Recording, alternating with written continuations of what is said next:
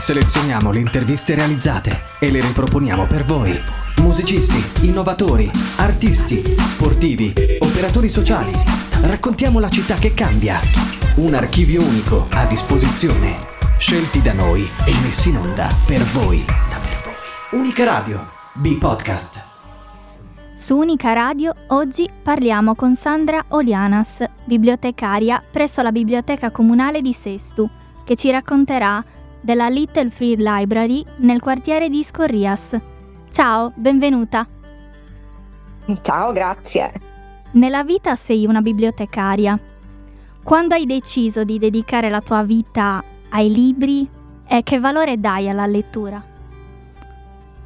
Uh, allora, eh, diciamo che eh, era una delle scelte da, da, sin da piccolissima, eh, da quando ti chiedevano che lavoro vuoi fare da grande, insieme all'archeologa c'era la bibliotecaria. E che valore do io ai libri? Eh, è una domanda difficilissima, non come eh, diciamo eh, nel senso che non saprei cosa rispondere, ma che mi verrebbe un fiume veramente eh, da raccontare.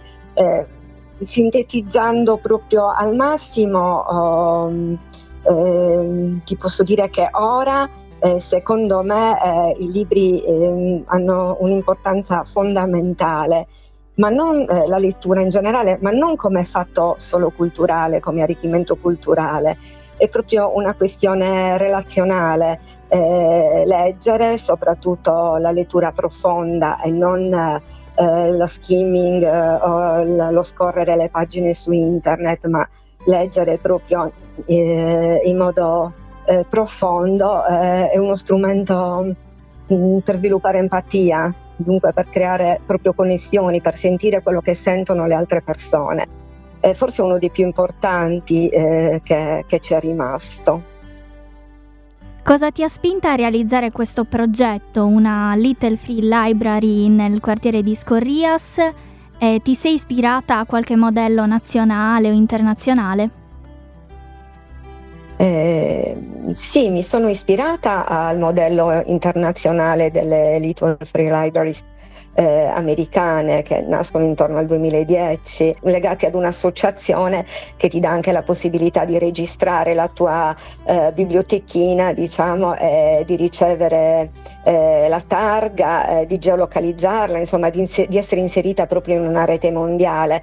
Eh, il progetto cui aspiro è questo, non l'ho ancora fatto perché è una struttura eh, ancora molto provvisoria la mia, nasce da un pensile da cucina, però ci sono delle persone che mi hanno offerto eh, la loro professionalità e cercheremo di, di, fare una struttura più stabile. Eh, cosa poi mi ha spinto? è proprio il, il, mm, la voglia di avere un punto, un piccolo punto che riconducesse un pochino alla biblioteca pubblica eh, come luogo eh, di scambio mh, mm, di libri ma anche di connessioni ed è tutto collegato a quello che dicevo prima sull'importanza che io do alla lettura eh, e ripeto perché me, per me è importante non solo eh, alla lettura come un, un, fatto di sviluppo culturale, ma proprio come, eh, come sviluppo relazionale, come eh, strumento per creare empatia e connessioni tra le persone.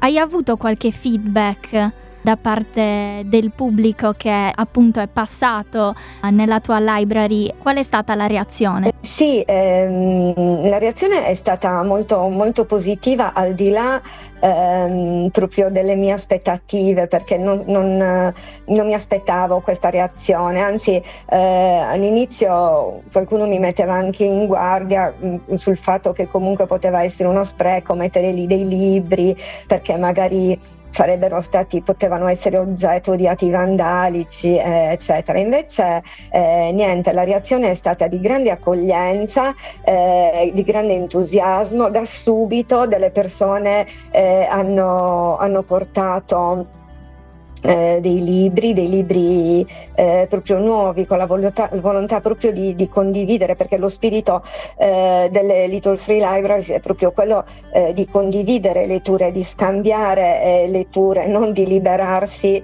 ehm, dei libri che, eh, che, non, che, non, si vogliono più, insomma. A volte ehm, c'è proprio anche rinunciare a un libro che ti è piaciuto per condividerlo con le altre persone.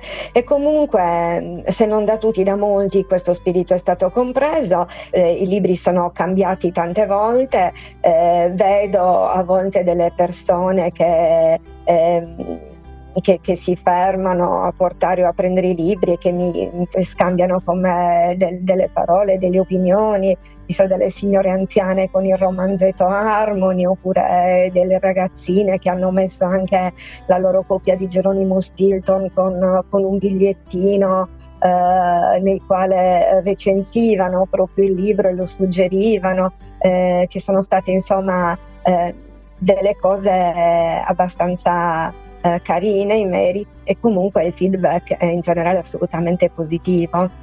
Puoi spiegare agli ascoltatori come funziona questa Little Library, come i cittadini possono contribuire al suo sviluppo nel quartiere e come, come cosa devono fare per poter eh, portare i propri libri da condividere? È proprio libera eh, nel senso più pieno del termine, c'è scritto sulla parete della libreria eh, lascia un libro, prendi un libro, eh, ma portarlo non è una condizione per prenderne uno, eh, si può anche solo prendere, qualcuno eh, porta e qualcuno prende. Se c'è un libro eh, che ci è piaciuto, ehm, lo si può portare via anche non avendo nient'altro da lasciare, assolutamente.